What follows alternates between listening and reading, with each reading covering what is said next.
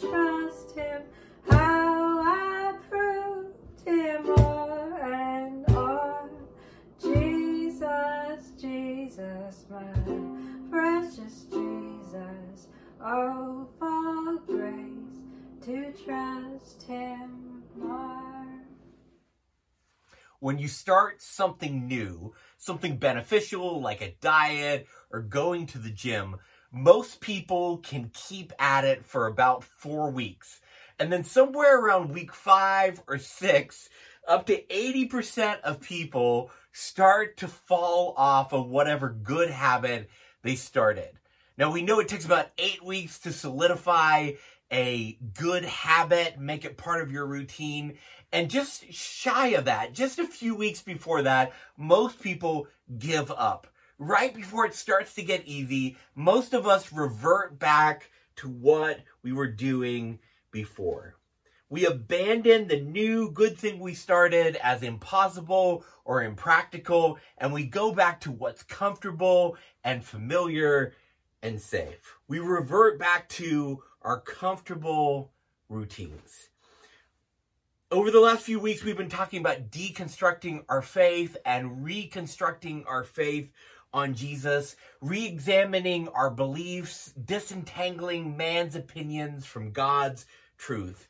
But our tendency is going to be, after doing this for the last four or five weeks, to pick up the things that we've dropped, to rebuild with the very things that we tore down. What we consistently do every day affects who we become.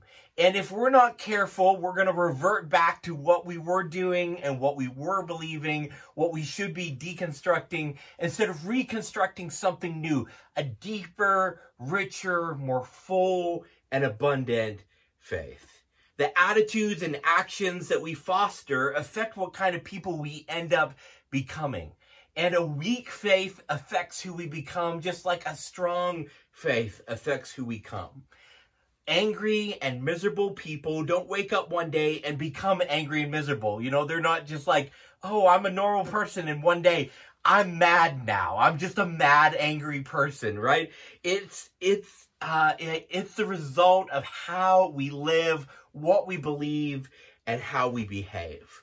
You embrace a routine that makes you the way that you are. You believe things that lead to behaviors, behaviors which lead to what people become. We don't choose our destiny in a moment. We choose our destiny in how we order our moments as we choose to consistently do things again and again and again. So how we build our faith is going to affect who we come, who we become. We've all met people who are miserable and angry and bitter, and it's not just because they've had a harder life than everybody else.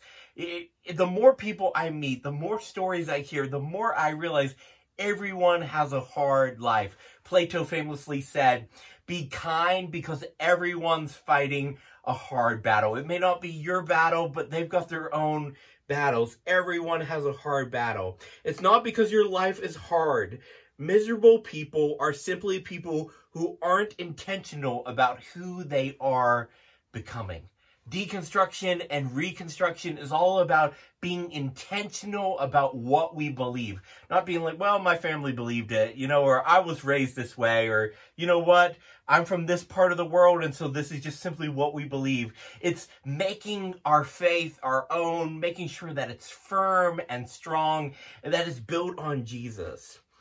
I think that most of us hope to one day just wake up and live and love like Jesus. Like, you know what? I woke up today and now I'm like Jesus. You know, it just happened automatically. Like, wow, I'm so glad I finally got there. We hope to just one day wake up and have instant faith, like instant coffee or an instant meal. You know, we're just like, bam, look, I'm like Jesus now. Regardless of what you think of Jesus, I think that most of us, whether you're an atheist or an agnostic, or whether you're a person of faith or even of a different faith, I think that you can look at the person of Jesus and say, you know what? I would like to live and love like he did. I think most reasonable people would agree if everyone lived and loved like Jesus, the world would be a better place. But that doesn't happen by accident. You're not just going to one day wake up and be like, man, I got bit by a spider, you know, and I'm Spider Man. You just don't one day wake up and say, man, I got bit by this Jesus thing and now I live and love like Jesus, right? That's not what happens. It happens because of the routines we establish. It happens by the disciplines we embrace, the way we order our moments, the way we build our faith. The ancient Christians called the way that they built their faith a rule of life. Now, that terminology may seem outdated. I know a lot of us today were like, ooh, rules. Forget that. I don't like rules. I'm a rule breaker. I'm a rebel, you know? Uh, there was also called a rhythm of life or I like to use the term a trellis for growth. Essentially, they ordered their routines so that they they were certain that they were building a strong, mature faith that kept them connected to and looking like Jesus. They recognized that this wouldn't happen by accident and it was going to take planning and effort and it was going to happen by design a rule of life isn't a legalistic scorecard to compare yourself to others. So you can be like, well, I do all these things. I do all these things on my Christian checklist. And that just means that I'm better, more mature, and more like Jesus than you. That's not what it's about. The Latin word for rule of life was the word for trellis, like in a grape vine or in a vineyard. A trellis helps a grapevine reach its full potential and be healthy and produce lots of fruit. A trellis doesn't control the grapevine. A trellis helps a grapevine fulfill its purpose to stay connected to the vine and produce fruit. Faithfulness always leads to fruitfulness, and a rule of life or a rhythm of life or a trellis of discipleship is all about finding a support system so that you can build a strong, sturdy faith connected to Jesus so you can look like Jesus. A trellis is a guide to build your life on after you deconstruct so that you can build a stronger faith than you had before.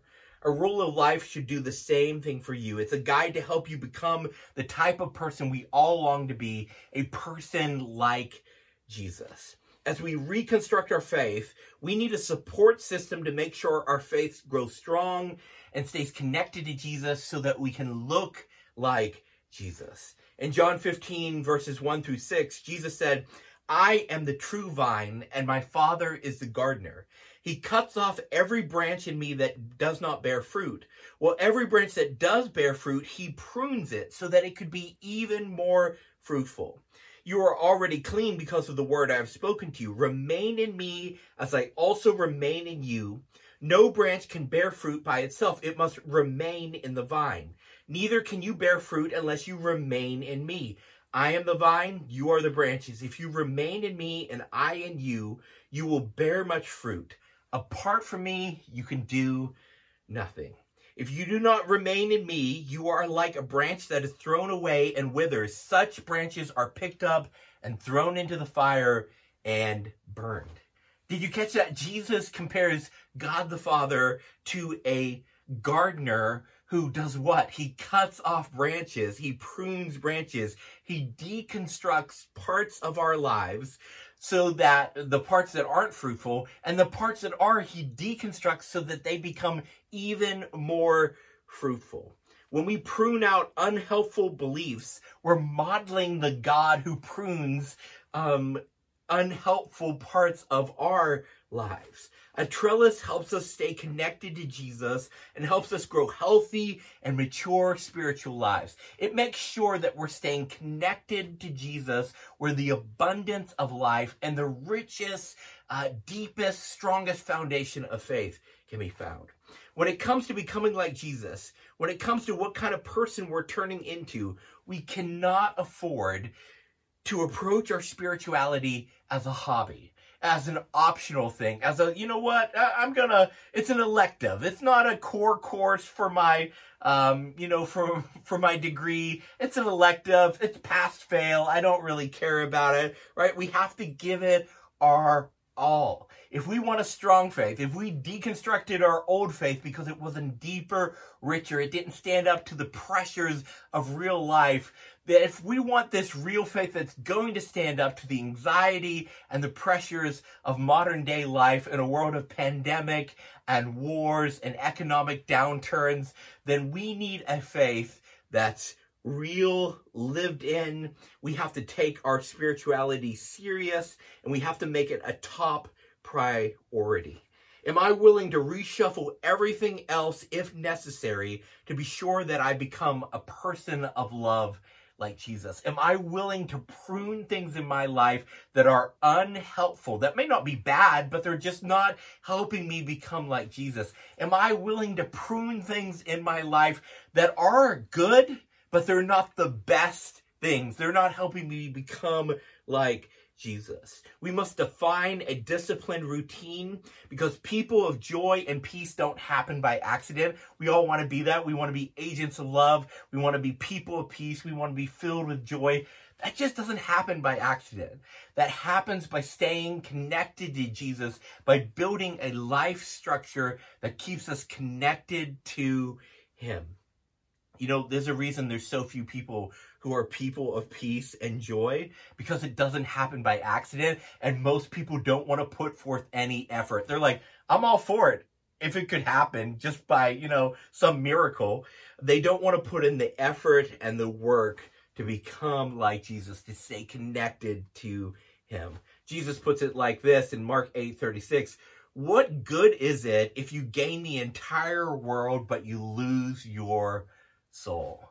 You know, we're one of the richest generations in the history of the world. I mean, if you live in America, you're already richer than the majority of the world. You're in the top 10% of the wealthiest people on the planet. If you have one car, you're more wealthy than most people on the planet. If you have two cars, you're in an elite group of some of the richest people on this planet. And you say, wait a minute, I've seen the main line. I'm not like those people. Yeah, those people are in the top 1%, but we're probably, if we're honest, if we really look at the worldwide stats, we're probably in the top 5% of all the richest people in the world. We have a lot of stuff. But I think a lot of times the things we really want, peace, joy, to be loving, those things are what we're still lacking because we've got a lot of stuff, but we don't have a secure and strong faith. Many of us trade who we are becoming. We trade our soul for a little bit more money or fame or success or comfort or status. And what Jesus says is the most important thing about us is what kind of people we are turning into. Are we staying connected to Him? Are we becoming like Him? Do we have a faith that's going to endure the hardships and disappointments of life? Or do we just have a weak faith because we didn't build a strong trellis to stay connected to the vine when drought comes and when storms come, when disease comes to the to the grape vineyard, do we stay connected to the vine and have a faith that lasts and doesn't wither? Are we becoming people of joy and peace, people who live and love like Jesus? Dallas Willard said, a discipline is something in your power that you can do so that you are able to do that which you cannot do by direct effort. Now, Dallas Willard, I love him. I love his books. I think he's brilliant, but he does not say things in a straightforward manner. What he's saying is, what can you do that will equip you to do what you can't? And I want to use just a really simple example. Like if I went out and tried to bench press 200 pounds, I would drop the metal bar on my neck and I would die. You would have to call 911 because I can't bench press 200 pounds. But what I can go out is I can bench press 20 pounds this week and 30 pounds next week. And within a few weeks and months, I'll get to a point where I can bench press 200 pounds. And what Dallas Willard is saying is there are spiritual disciplines that you and I can implement that won't make us overnight into people of joy and love and peace like Jesus, but they'll start us on a journey so that when we reach the end of our life, we'll look more like Jesus than we do today. You can want to become a person of peace and joy, but that's not in your power. It's not like a switch you can just flick and be like, I now live and love like Jesus. You know, I would love that if I could just download the little robot card and all of a sudden live and love like Jesus. But that's not how human beings work. What is in your power is the ability to choose a routine that makes you into such a person, that makes you into a person that's becoming like Jesus, that has a strong, secure faith. Building a trellis so that you grow healthy branches rooted deep in Jesus the vine. If you change your routine, you change your destiny. You're one routine change away from a radically different life. Think about that. This week, you could change your routine and it's going to change the person you turn into at the end of your life. If you don't want to return to the beliefs you deconstructed, if you don't want to go back to a shallow, weak faith that doesn't stand up to the questions and pressures of our modern world, then you need to build a new routine, a routine based on the spiritual disciplines of Jesus, based on real life practices that keep us connected to the abundant presence of Jesus, practicing his practices and practicing his presence. So I want us all to take some serious time to consider this week developing a rule of life, a rhythm of life, a trellis to keep us connected to Jesus the vine. I'm going to post two resources with this video on our social media pages and on our website so that you can follow them. They're simple, practical guides to how to develop a rule of life for your life right where you are. Some of the things you'll be like, whoa, that's way too far. I'm not ready yet. Start where you are, but start. I'm going to also share with you what my rule of life looks like, and I don't always keep to it. I've admitted the last few months I've fallen out of step with it, but I want to re engage with it because I realize that when I don't put effort into who I'm becoming, the person I become is not who I want to be. I have to be intentional about living and loving like Jesus because it doesn't happen by accident. And this isn't something where you just copy someone else's rule of life and you're like, well, that sounds good. You need to make it personal and practical. You need to start where you are and you need to do things that you're willing to do. If you walk through a vineyard, not every trellis looks exactly the same because how branches grow off of a grapevine, they don't always grow in the same direction. They don't always have the same strengths and weaknesses. They don't always have the same faults and issues. And so the trellis, a good gardener will build the trellis to support the vine as it grows in different shapes and sizes. If you built everyone the same, some branches wouldn't be supported. And so if you just copy somebody else's, it may be strong in an area where you don't need it to be. It may be weak in an area where you need it to be strong. The trellises all look different, but they all do the same thing. They keep the branches connected to the vine and they keep them healthy and strong so they don't break off. I think that a good way to sum this all up is by asking this question What am I doing today that is going to make me a person more like Jesus tomorrow? What am I doing this week that's going to make me a person more like Jesus next week? What am I doing this month that is going to make me more like a person who lives and loves like Jesus next month? What am I doing this year that is going to make me live and love more like Jesus, to become a person of peace and joy, an agent of love in a world that desperately needs it? What am I doing this year that's going to make me more like that next year? At the uh, linked at, to this message, I'll also include a, a picture of what my rule of life looks like. Science tells us that it takes about 40 days to establish a new routine. If you can just get past that five or six week mark, most of the time a routine really gets locked in. If you can make it eight weeks, that thing's solidified. Your old routine is a deep dug trough. So don't be discouraged by setbacks. Don't be discouraged when you're like, ah, I can't do it. I keep failing. I keep forgetting. It may take as many as 80 to 90 days to deconstruct an old established routine. But think of it this way. In three months, in a quarter of a year, you can redefine the kind of person that you're becoming. In three months, you could change what kind of person you you're going to turn into at the end of your life. If you leave your routine to chance, you leave the type of person you're becoming to chance. We are interconnected beings. What our soul does affects our bodies, and what our bodies do affect our souls. At the end of this year, regardless of what comes, I want to be a person that lo- loves and lives more like Jesus than ever before. And that won't happen by accident.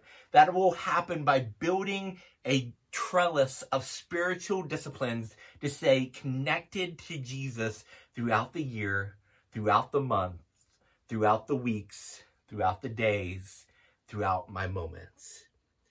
I don't know what's going to happen in this year. Man, the last two years have been full of unexpected moments. I've joked about, you know, like, what's going to be next? They start cloning dinosaurs and open Jurassic Park, you know, Wookiees show up from outer space in, in the Millennium Falcon and they're like, hey, Star Wars is real. And I'd be like, where's my lightsaber, right? Like anything it feels like could happen after the two and a half years that we've had. But the last few years have convinced me to stop trying to guess at the future because it's never what I expect. It's just been completely unexpected. Life may take you far away from here. Life may surprise you. Life most certainly will disappoint you. You may weep in ways that you never thought your heart would be broken. You may laugh and celebrate things that you thought were never going to happen. But we cannot expect that the person we're going to come, become is going to totally be uh, like Jesus if we totally leave it to chance. We can't predict the future, but I can predict this. If you're not intentional about who you're becoming, who you are becoming will not look like Jesus. An Olympian would never expect to win the gold medal if they only trained one day a week. And yet, many of us expect Sunday for 40 or 50 minutes on a Sunday gathered in a room to be all the spiritual formation we need in a week, and it's just not enough. It's not enough to stay connected to Jesus. It's not enough to endure the ups and downs of life. We must establish a rule of life, a rhythm of life, a trellis of discipleship so that we're becoming like Jesus seven days a week. So I want you to take some time this week. Darby and I are away. We're going to be traveling down to visit her family for her birthday. And I want you to take some time to pray, to look at these resources that I've linked below, and develop a rule of life, a rhythm of life to become a person of peace and joy, an agent of love, just like Jesus. How will you grow in your apprenticeship to Jesus this year? Then, as you begin practicing your plan, tweak it, expand it. As you realize your spiritual muscles are beginning to grow, take it deeper, take it further. Share it with someone close to you and say, Hey, will you encourage me? Like, this is what I want to try to do. This is the trellis I'm trying to build to stay connected, to stay close to Jesus, to lean into Him, to stay connected to the power and presence of Jesus. Will you help encourage me to keep with this plan? Don't share it with somebody who's going to constantly nag you, but share it with someone who's going to inspire you with the vision of a better future. Most of us spend our entire lives trying to accomplish something meaningful with the little bit of time that we have on this planet. I've come to deeply believe that God is way more interested in, in who we are becoming than he is in what we are accomplishing.